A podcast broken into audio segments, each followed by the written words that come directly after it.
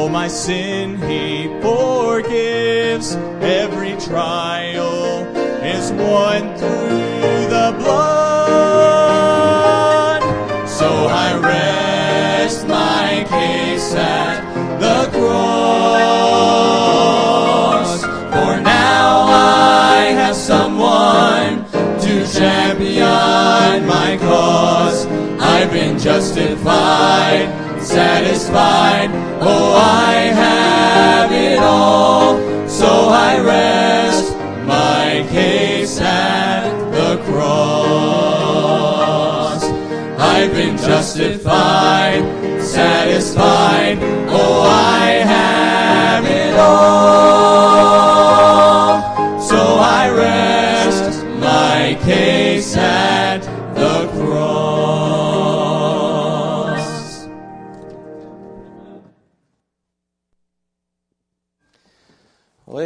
rest my case at the cross. Well, I'll tell you, that's the best place to leave it, amen, at the cross. Well, uh, I uh, shared a few things with the singles this morning, and they thought I might want to share them with you. Yeah, yeah. So maybe we'll give those to you today. Let's see. I uh, read about a couple, and they were, well, rather up in years. And uh, they were both having problems remembering things. And um, during a checkup, the doctor told them that, you know, they were physically all right, but they might want to start writing some things down to help themselves to remember stuff. And uh, later that night, while they were watching TV, the older man, he gets up from his chair and he says, Want anything while I'm in the kitchen? and she says, Well, yeah, get me a bowl of ice cream. Sure, I'll take care of that. Well, don't you think you should write it down so you can remember it? She said. No, I can remember it. well, I'd like some strawberries on top too. Maybe you should write it down so you don't forget it. I can remember that. You want a bowl of ice cream with strawberries. Got it. Well, I'd like some whipped cream on top. I'm certain you'll forget that if you don't write it down. He's getting pretty irritated. He's pretty upset about now, and he says, I don't need to write it down. I can remember it. Ice cream with strawberries and whipped cream. I got it. For goodness sake. Then he toddles on into the kitchen, and about 20 minutes later, the old fellow returns from the kitchen and he hands his wife a plate of bacon and eggs. she stares at the plate a moment and says, Where's my toast?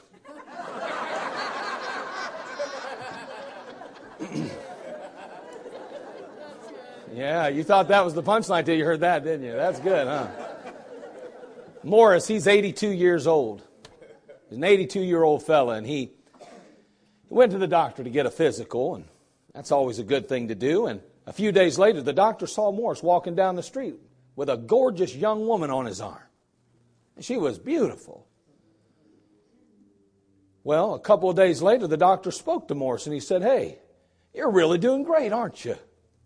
He said, Well, just doing what you said, Doc. Got a hot mama, and, and he said, Get a hot mama and be cheerful. The doctor said, I didn't say that. I said, You got a heart murmur, be careful.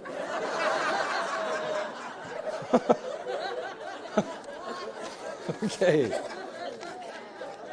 So, anyway, I hope Morris is doing all right, but anyway. Let's take our Bible, turn over to the book of 2 Peter, 2 Peter chapter 1.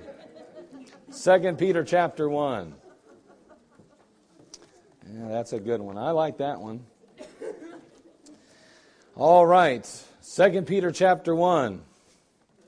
We're going to begin reading verse 1. We'll read through verse 10. And again, we're in our series still. Uh, add to your faith.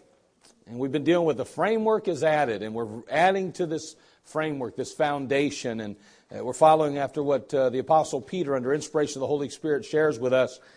Simon Peter, the Bible tells us in chapter 1, verse 1, a servant and an apostle of Jesus Christ to them that have obtained like precious faith with us through the righteousness of God and our Savior Jesus Christ Grace and peace be multiplied unto you through the knowledge of God and of our of Jesus our Lord, according as his divine power hath given unto us all things that pertain unto life and godliness, through the knowledge of him that hath called us to glory and virtue, whereby are given unto us exceeding great and precious promises, that by these ye might be partakers of the divine nature, having escaped the corruption that is in the world through lust.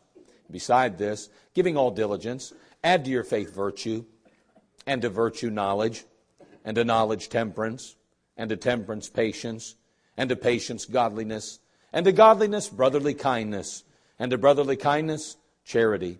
For if these things be in you and abound, they make you that ye shall neither be barren nor unfruitful in the knowledge of our Lord Jesus Christ.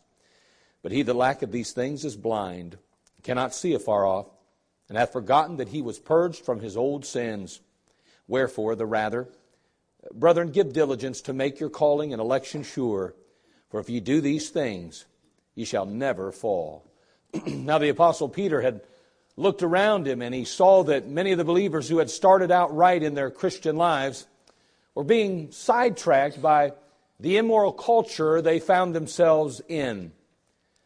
They also found that there were false teachers that had begun to convince them that uh, they were free to live any way they chose or any way they desired.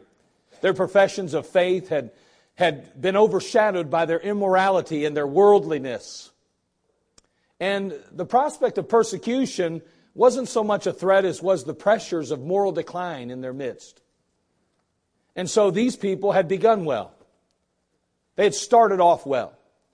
But Peter wanted to ensure that they finished well. He was determined to assist these saints, to equip these saints, to enable these saints to neither be barren nor unfruitful, and to never fall. To Peter, the Christian life was largely a matter of addition. And he shares a simple example of spiritual arithmetic with us in this passage. And he basically says, add. Just add. And he sets before us a sevenfold progression in the growth of a Christian or a believer's life. And he starts off, obviously, as we noted, by saying, you need to add to your faith virtue. And that virtue that we talked about is the pursuit of Christ likeness or moral excellence. He goes on to say, to that you must add virtue. To your virtue, you need to add knowledge. And we noted that that knowledge has to do with the person of Jesus Christ. That we have to understand his person, his work, and his ways. And we said that we could never hope to be like him if we don't know anything about him. But then he goes on to say, and to knowledge you need to add temperance.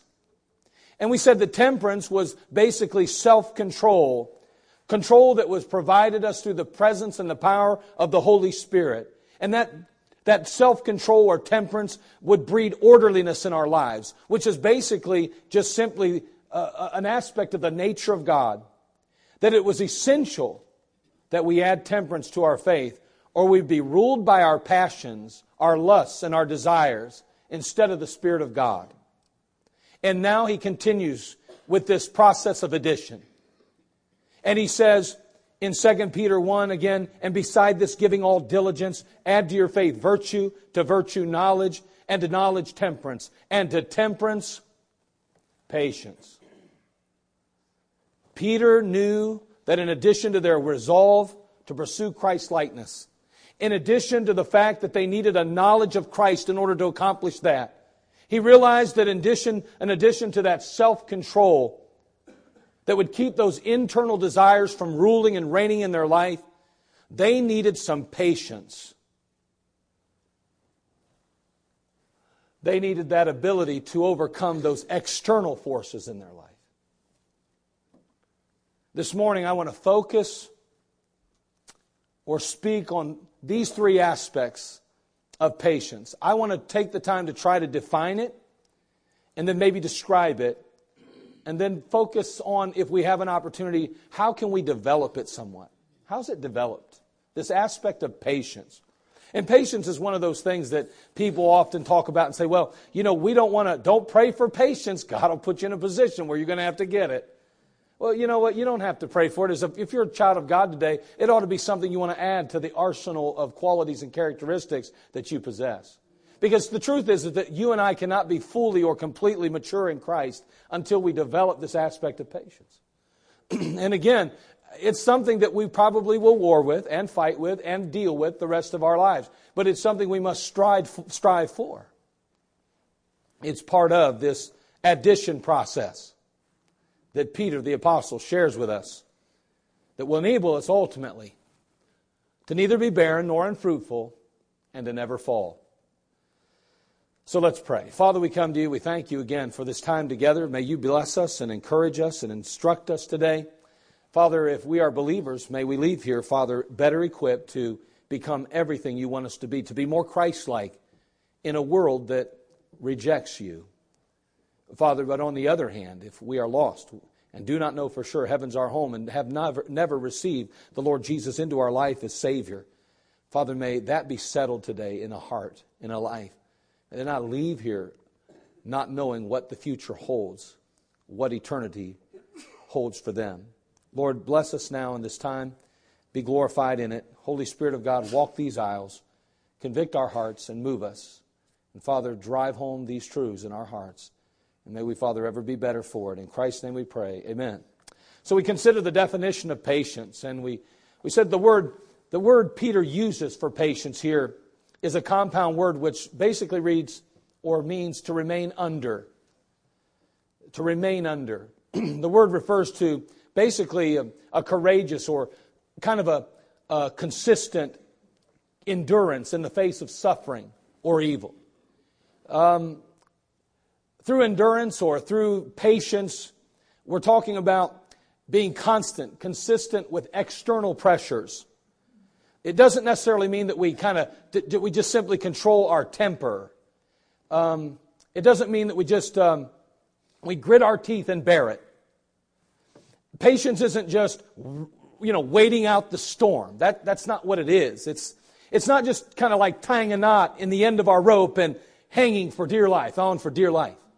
That's not what patience is. It's, there's, there's a little more to it. Patience or endurance is the ability to remain faithful to God under pressure because your heart looks continually to Him in faith. And because you seek Him in faith, knowing that He has the strength and the ability to help you and meet your need. And that ultimately He'll reward you for your faithfulness. I mean, that's what patience is really all about. It, it enables us to remain faithful to God. And while we're facing a circumstance, a situation, we know that He's both there and we know that He is to be trusted. See, there are a number of things that can tempt you and I to depart or to flee from God, to get away from God. And, and we, we think about some of those often. We think about physical pain or affliction. We think about disease or poverty, possibly pressure from family or friends, or maybe even just pressure of our culture and our society in which we live. There's so many things that will cause us to maybe be tempted to move away from God, to depart from God. But these outward pressures, although they can tempt us, we can't respond the way the world does. We can't allow ourselves to respond the way uh, maybe our flesh would. I mean, we can be tempted to respond in anger or anxiety. We can be tempted to feel despair both within and even without. We can be tempted even to choose to sin in the midst of all of it. We, we maybe make bad decisions and bad choices. We're not being patient in the face of these temptations. A person with patience or endurance would never do anything to dishonor God, no matter how strong those external forces were. Because in this case, they're, they're remaining faithful to God while enduring the circumstance or situation, knowing that He is there for them and that He can be trusted.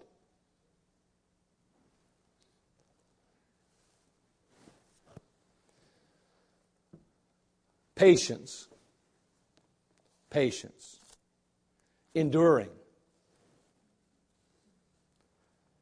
But then we see a description of it. He gives us that in James. Look, if you will, in James chapter 5. We see a tremendous example or description of patience.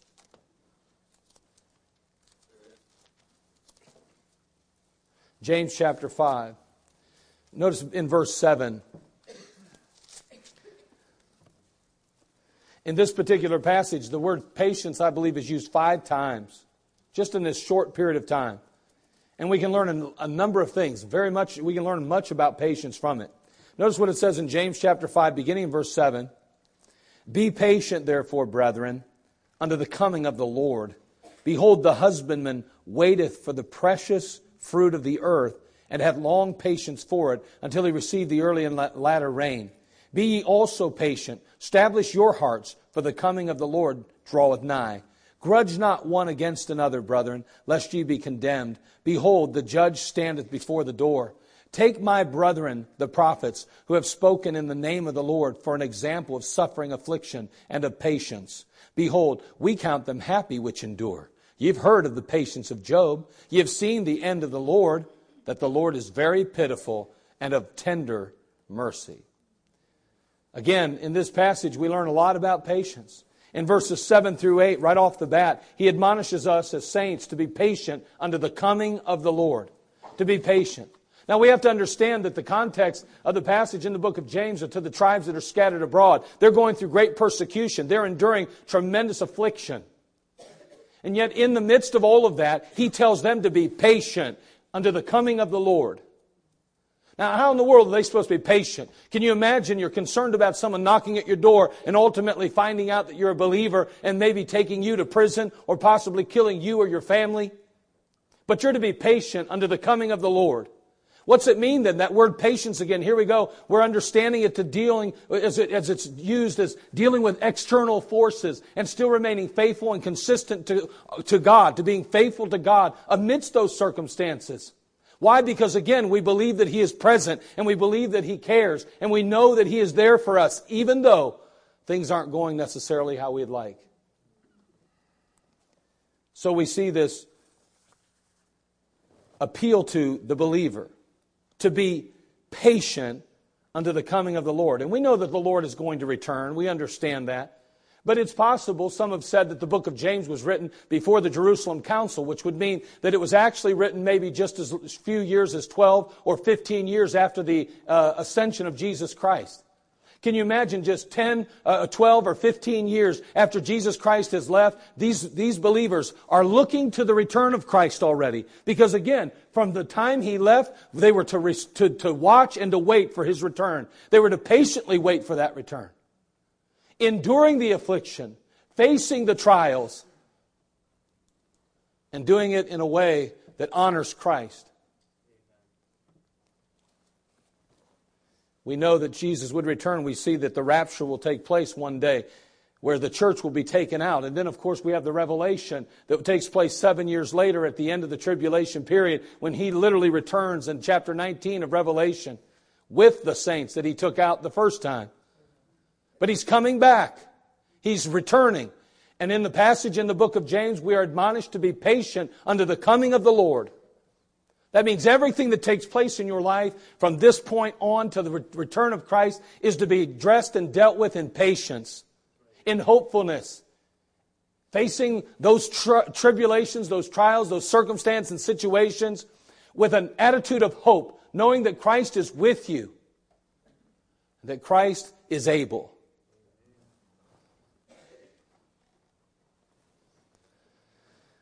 James uses a few examples, of course, in the passage as well to illustrate and to express this aspect of patience, to describe it, if you will. He uses the farmer right off the bat, early on, uh, right there in verse 7 Be patient, therefore, brethren, of the coming of the Lord. Behold, the husbandman waiteth for the precious fruit of the earth and hath long patience for it.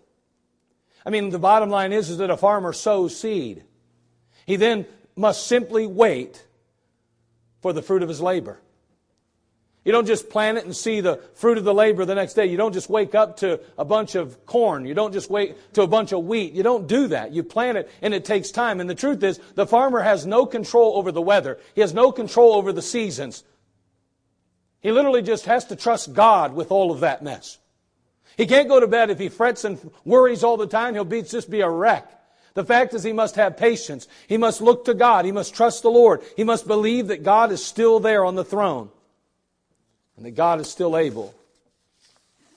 Patience is the ability to remain faithful to God under pressure because your heart looks continually to Him in faith for strength and for the reward. And that's exactly what the farmer has to do. And James uses him as an example of patience. He also talks about the prophets. And we know that the prophets were sent, and in most cases, they weren't sent with a good message. They were sent with a pretty bad message, really. They were sent because, first of all, the people of Israel had turned their back on God and forsaken the Word of God. And so when God sent the prophet to them, basically he was there to proclaim a message of what? Judgment. Well, let me tell you something. That wasn't always gladly received by the people. And as a matter of fact, they were afflicted. They were tormented because of their faithfulness to God. And yet, through it all, and in the midst of it all, they were to remain patient, and they did remain patient. They endured it with the right attitude and the right spirit, not just holding on for dear life, not just gritting their teeth and dealing with it, but with hopefulness, with joy, with peace in their life. Because, see, they were able to focus because they had that self control that we talked about earlier because they had that temperance that we spoke of. They were able to deal with the inward feelings and those inward, uh, that, that self control. And then as a result of that, they were able to look now to the exterior pressures and they were able to control those through patience. And then he turns to a final one. He talks about Job.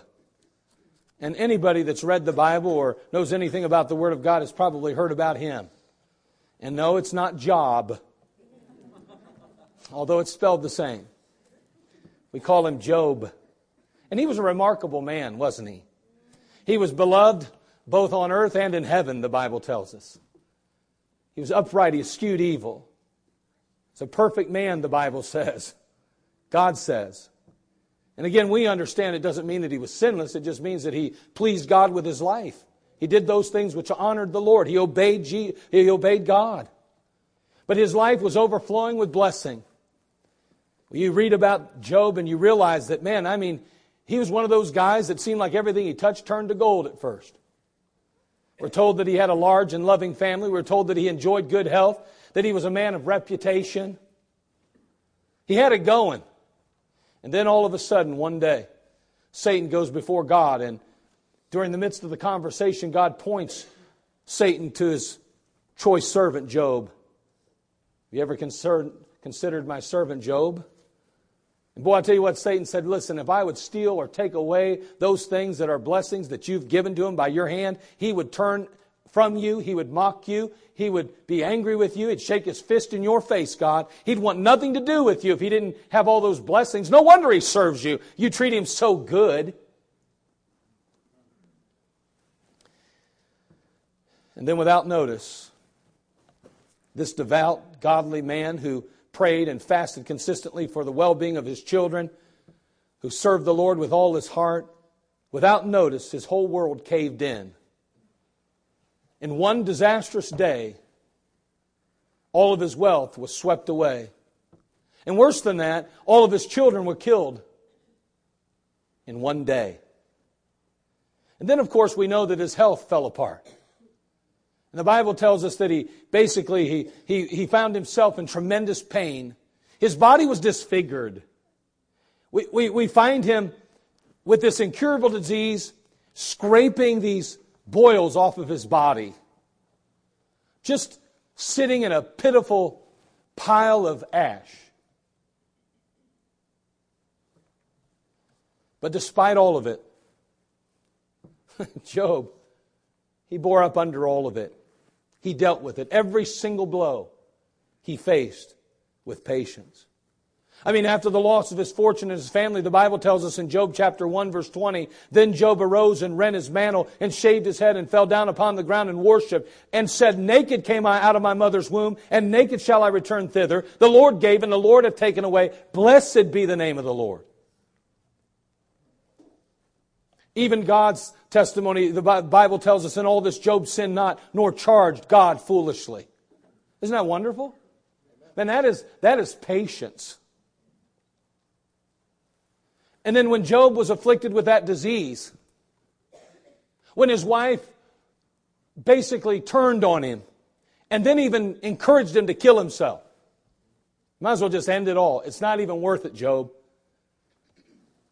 Here's what he says in Job 2:10. Thou speakest as one of the foolish women speaketh. What? Shall we receive good at the hand of God, and shall we not receive evil? In all this did not Job sin with his lips. There we have an example of the patience of Job. Amazing, isn't it? Oh, oh we didn't even talk about the fact that his friends came along to encourage him, right? Well, that, that was the last thing they did. They truly had some ill advised advice, and they falsely accused him of being sinful and, and wicked. But even in the midst of all of that, he continued to bear up underneath that weight. He continued to forbear, and it was amazing that he could continue to do so. His friends chided him. He made, they, they, they accused him. And yet there he sat on that heap of ash, scraping the boils, enduring the affliction, never once accusing God, never once having anything but praise for the Lord. Isn't that hard to believe? That's called patience. And that's what God wants to cultivate and develop in each and every one of us that kind of patience where we can endure those external forces, where we don't allow them to have rule over ourselves, where we don't let them have reign in our life, where they don't determine our spirit and our attitude toward God or toward anyone else. The fact is, is that we recognize the fact that there is a God in heaven that not only loves us, but there He is there for us. His presence, His providence, and His power are sufficient in our life. And because of that, we can patiently endure whatever comes our way. We can do it with the right spirit and attitude. See, you and I look back on Job and we say, well, we know how it worked out. You know, we know and understand that there was this battle taking place in heaven. I mean, we had God on one side, we had Satan on the other, and, and, and so, you know, there's purpose in this. And there ought to be closure in this. And the fact is, is that really in the end, we know it all turns out good. But Job didn't know that. Job had no idea at all. All Job knew was that everything that he'd had in life that he counted of any value was gone. Everything. I mean, can you imagine that? You lose every bit of your wealth, your notoriety, your popularity, your, your reputation. You, you lose, you lose your family, every one of them, except for a wife who turns her back on you, basically. Can you imagine that? And then all your friends, they're blaming you for the situation you find yourself in. You don't have any clue why this is happening. You don't understand what God is doing, but you still, with patience, endure. Because you know God's still there. And He has a purpose and a plan and a purpose, and He can be trusted. See, that's the real basis of patience. See, when we're impatient, it's because we really don't believe that there is a God of providence. We don't really understand that God is in control, that He may permit things in our life, but it doesn't mean He wishes to use it to destroy us. That's easy, I know, when things are going well to receive, but when things are going horribly in our life, that can be a tough pill to swallow. James he allows us or gives us the opportunity to see some things that in the book of Job were not visible. I mean, he makes it clear that at the end, notice in chapter, uh, uh, notice in, in, in this passage again in James chapter 5, notice he says at the very end there, verse 10, he says, Take my brethren, let's see, verse 11, excuse me. Behold, we count them happy which endure. Ye have heard of the patience of Job and have seen the end of the Lord, that the Lord is very pitiful and of tender mercy. See, Job didn't see that side at first. He didn't know. He had an incurable disease. He wasn't sure he was even going to live to the next day.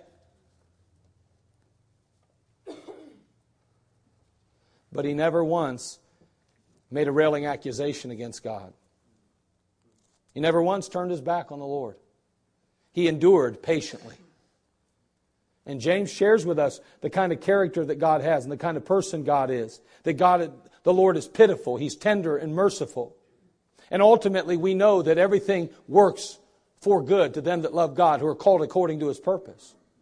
Again, he says, to the end of the Lord. And, and what he's basically saying is that it's going to end right. It's going to end the way God intends it to. It's going to fulfill the purpose for, for, uh, that God intended it to fulfill. Now that's a hard, that's hard to understand. But that's what patience is about. I mean, we're driving down the road and somebody cuts us off or we're getting stuck in traffic and we got to be somewhere at a certain time. We didn't account for that traffic. And man, I mean, just something that simple. That external force can cause us to get angry. That can cause us to be frustrated. It can cause us to lash out. We have people that, you know, express their anger in such ways that they kill people over that. But the believer doesn't look at things the way the world does, and they don't respond the way the world does. We, we, we have a, a patience that's rooted in the Spirit of God and in the presence of God, and we understand that He's in control and that that, that traffic jam isn't there by accident. And there we sit in that traffic, knowing that, well, God is present, and He has a right. He, he, I'm sitting here in His providence, and you know what? His power will sustain me. He's good and He's God, and it'll be okay. I can trust Him. But we have to have that awareness.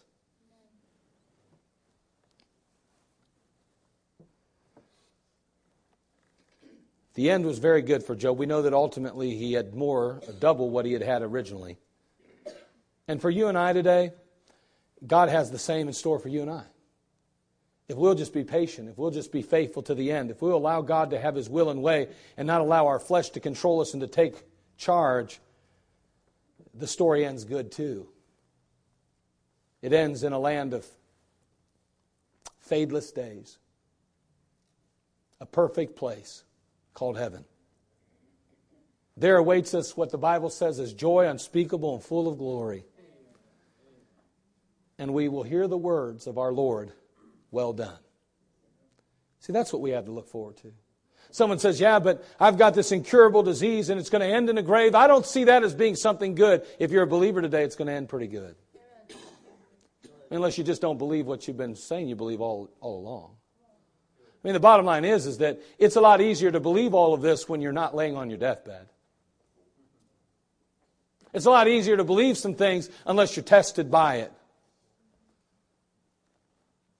I mean, if you get a phone call and you find out you have cancer and it's stage four, let me tell you something. This better be real in your life. This better not just be a social activity that you take, that you just show up on Sundays and you say, well, I'm just going to go to church because that's what's expected of me and those are the things I do. And yeah, I believe in God, I guess. Sure, why not? Let me tell you something, that won't help you after that phone call comes in. You won't have the patience to endure faithfully. You won't be able to look to God and know that you can trust Him because you haven't been able to really trust Him all along. You've been doing it in your own flesh and your own strength all along anyway.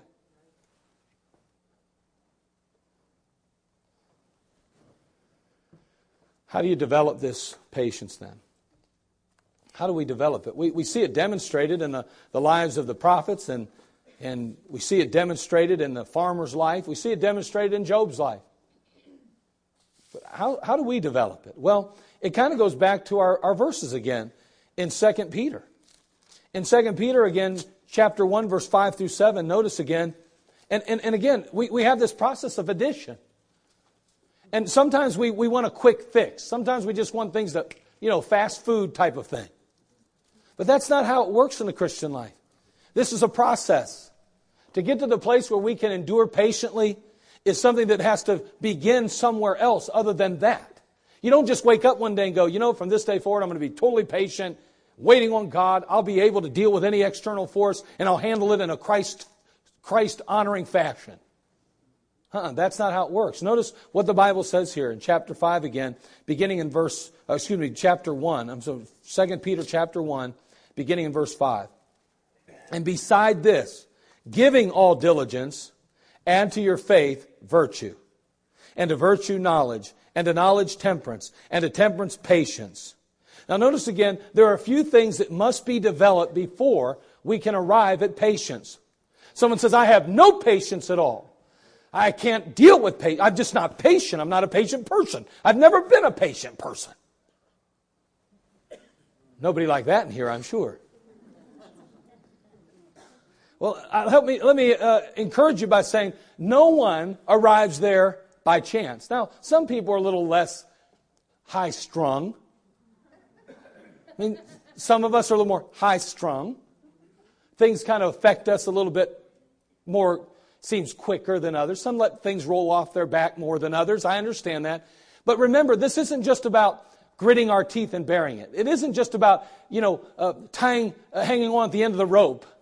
You know, it's not, that's not what we're talking about. We're not talking about just enduring it. We're talking about having patience, patiently enduring. We're talking about recognizing that God is in control and that He is there for us and that, that we can trust Him.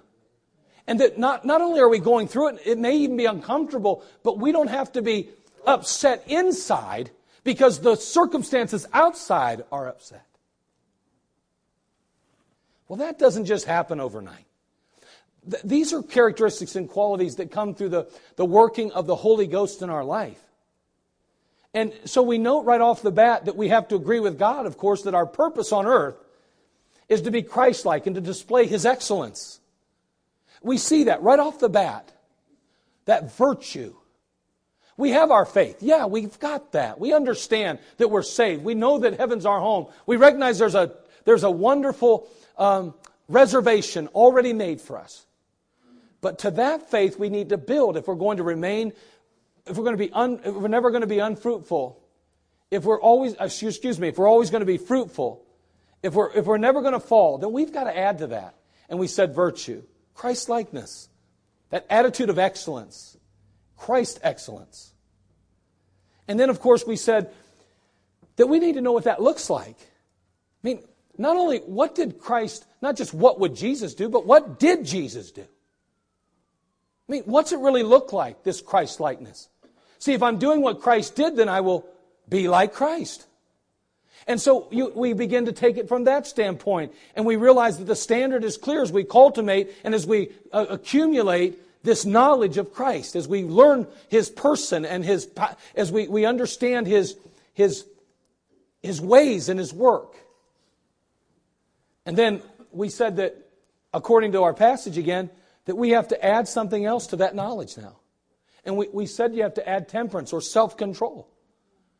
Again, we can't just arrive at patience. It all begins somewhere. It begins with our faith in Christ, having the indwelling presence of God in our life. And then, of course, it goes to that point where we, we realize and recognize that our whole world needs to revolve around being like Jesus Christ. That it's not enough to just want to be a good employee. It's not enough to just want to be a great boss or to own a lot of buildings or to be a good husband or wife. No, that's not the goal of the believer's life. The believer's goal in his life or her life is to be like Jesus Christ. Right, to express his excellencies. To help people see him in this world through us as the Holy Spirit manifests Himself in our life. And so we add to our faith virtue and to virtue knowledge because we can't possibly know what it means to be Christ like unless we read about Him, see Him expressed in, exa- in examples given in the Word of God. And then we add to that knowledge this temperance or this self control. And that self control rules our passions instead of our passions ruling us. And we can say no to ourselves now. And we say, I will not allow the lust of my flesh. I won't allow myself to be ruler. I put Christ on the throne and I say no and I die to self daily. And every time I'm tempted to, to indulge in life, to indulge in activity that is not prosperous in, in my relationship with Christ, I say no to it. I die to it. And now we've set the stage for patience. Because, see, now that we have control on the inside, we can now control the outside. And that's where patience comes.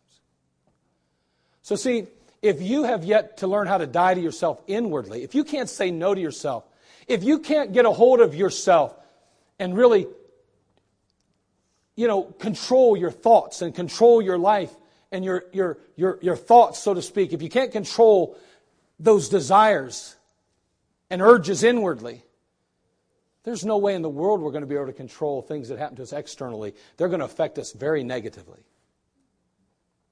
We, we often turn to 2 Corinthians chapter 10, verses 3 through 5. It says, you know, the weapons of our warfare are not carnal, but mighty through God to the pulling down of strongholds, casting down imaginations and every high thing that exalteth itself against the knowledge of God, and bringing into captivity every thought to the obedience of Christ. Amen.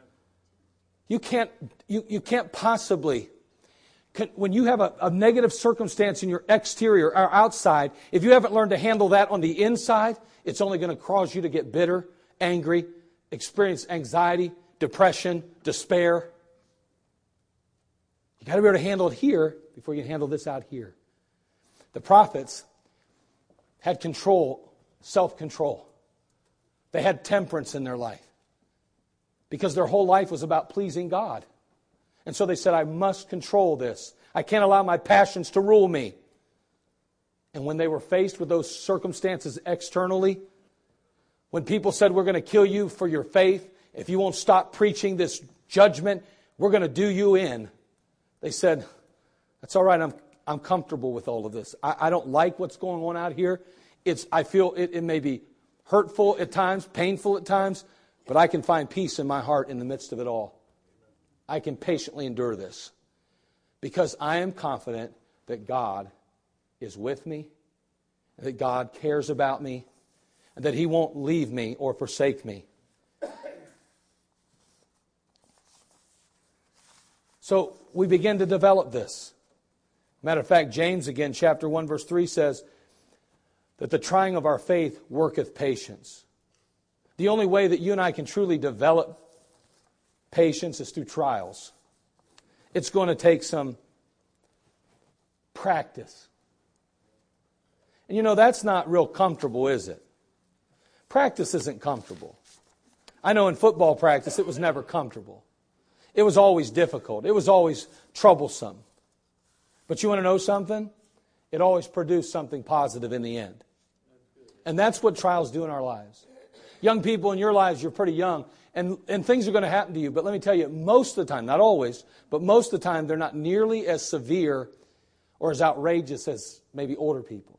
When you, you hear things about older people going through things, you think, wow, they got that bad news, or wow, they, they, they uh, had this happen or that happen, or boy, one of their children did this or did that, and they're trying to deal with that and face that. And you're not going to experience some of those things yet, but you will experience some things. And when you do, you need to begin to learn how to deal with them Christ like, the way Christ would. You need to start where you're at. And you, and you can't allow the externals to rule your life either, just like you can't let that internal rule your life. You have to let Christ rule your life. You have to have some self control, and then you need to have some patient enduring. We're dealing, we're developing something. It takes time. So, when we know God to be a certain kind of person, a person who will keep his word, a person who has a plan and is working that plan, when, when we're convinced of the presence and the providence and the power of God in our lives, it doesn't matter what the obstacle is that we're facing. At that point, we're capable of patiently enduring. And we're going to remain steadfast and we're going to remain faithful under the pressure because we know God's faithful to keep His promises. Let me give you just a real quick test of some character or patience. Bob Jones Sr. reminded his students often in chapel that they needed to endure. And one of his more popular sayings that was posted on a placard over the chalkboard said, The test of your character is what it takes to stop you. Well, I want to consider that one for just a moment. And I want us to ask ourselves a couple questions real quickly. Do I stop being kind when another person offends me in some way? Or there's something about that person that does not appeal to me? See that external force, remember? Are we going to deal with it patiently? Understand? Oh, hold on, uh, let's keep going. Do I stop being obedient just because I don't agree with the policy or because it inconveniences me? It, it, it, it inconveniences me? Wow, that word is long. 15 letters long.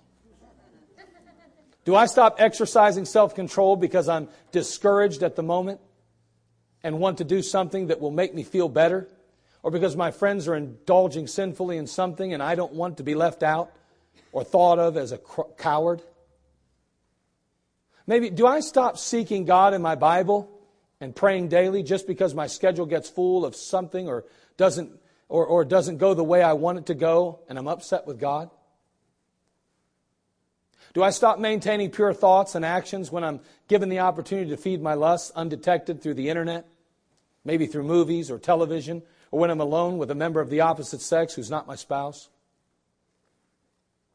Do I stop being honest when shading the truth? Excuse me. Uh, do I stop being honest when shading the truth? Shading it might just keep me from being held responsible for a wrongdoing or possibly enable me to be praised even though I didn't earn it? Do I stop sacrificing for people when they don't seem to appreciate it or when no one seems to notice? Do I stop thinking or taking hope in the promises of God and become discouraged when I don't see circumstances working out the way I want them to or as fast as I want them to?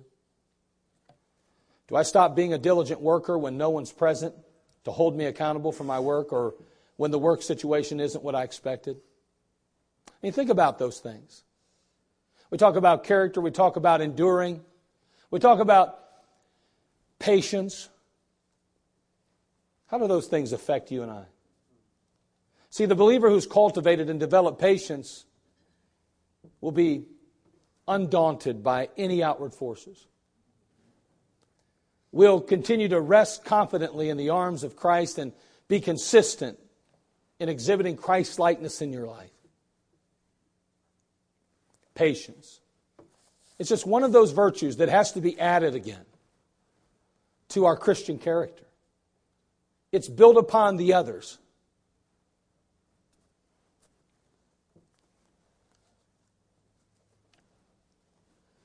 We have every opportunity in this world to be anything but patient.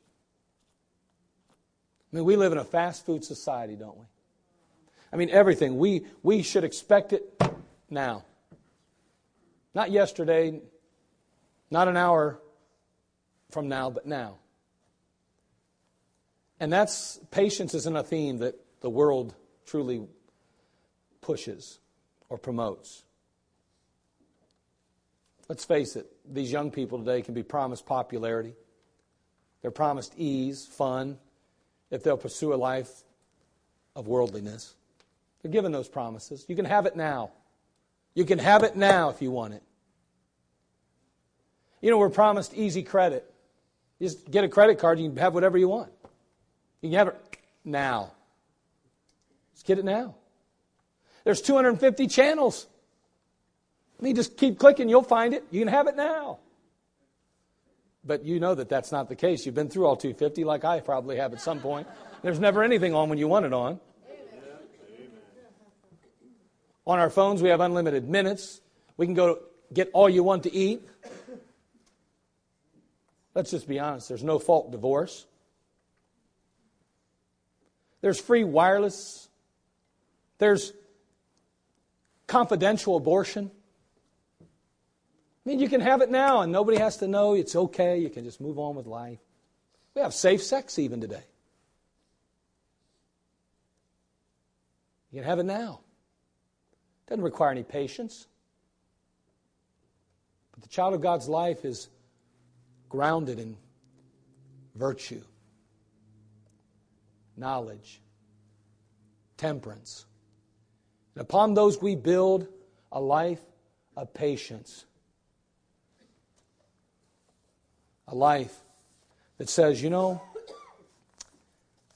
I can trust the God that saved me to handle and to deal with these external forces. He hasn't forsaken me yet, and He never will. He is capable of directing my path and enabling it to turn out good, just like He did Job. I don't have to know the outcome because I already know where I end up. I can endure this. I can patiently endure this. And I can do it with the right spirit and attitude because I know that God, I know His person. I know He keeps promises. I know He's all powerful. And I know He loves me. and has my best interest at heart. Patience. And beside this, giving all diligence, add to your faith virtue, and to virtue knowledge, and to knowledge temperance, and to temperance patience. God help us to do that today.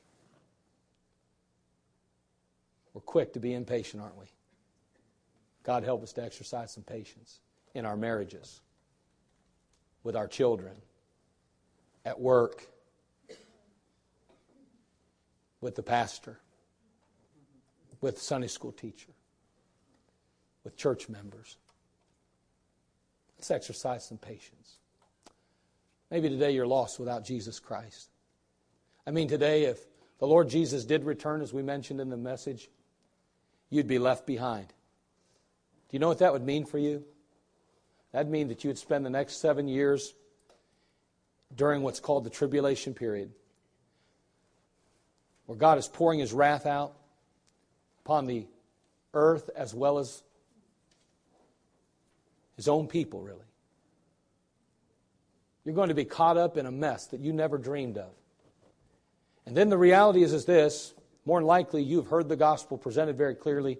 At some point, you probably even felt the need to be saved, but you chose not to. And because of that, you will never have an opportunity to be saved again. You will die in your sin, and you will go to hell. And that's where you will spend your eternity in a Christless hell without Jesus. That is no place to spend eternity. That is no way to spend your future.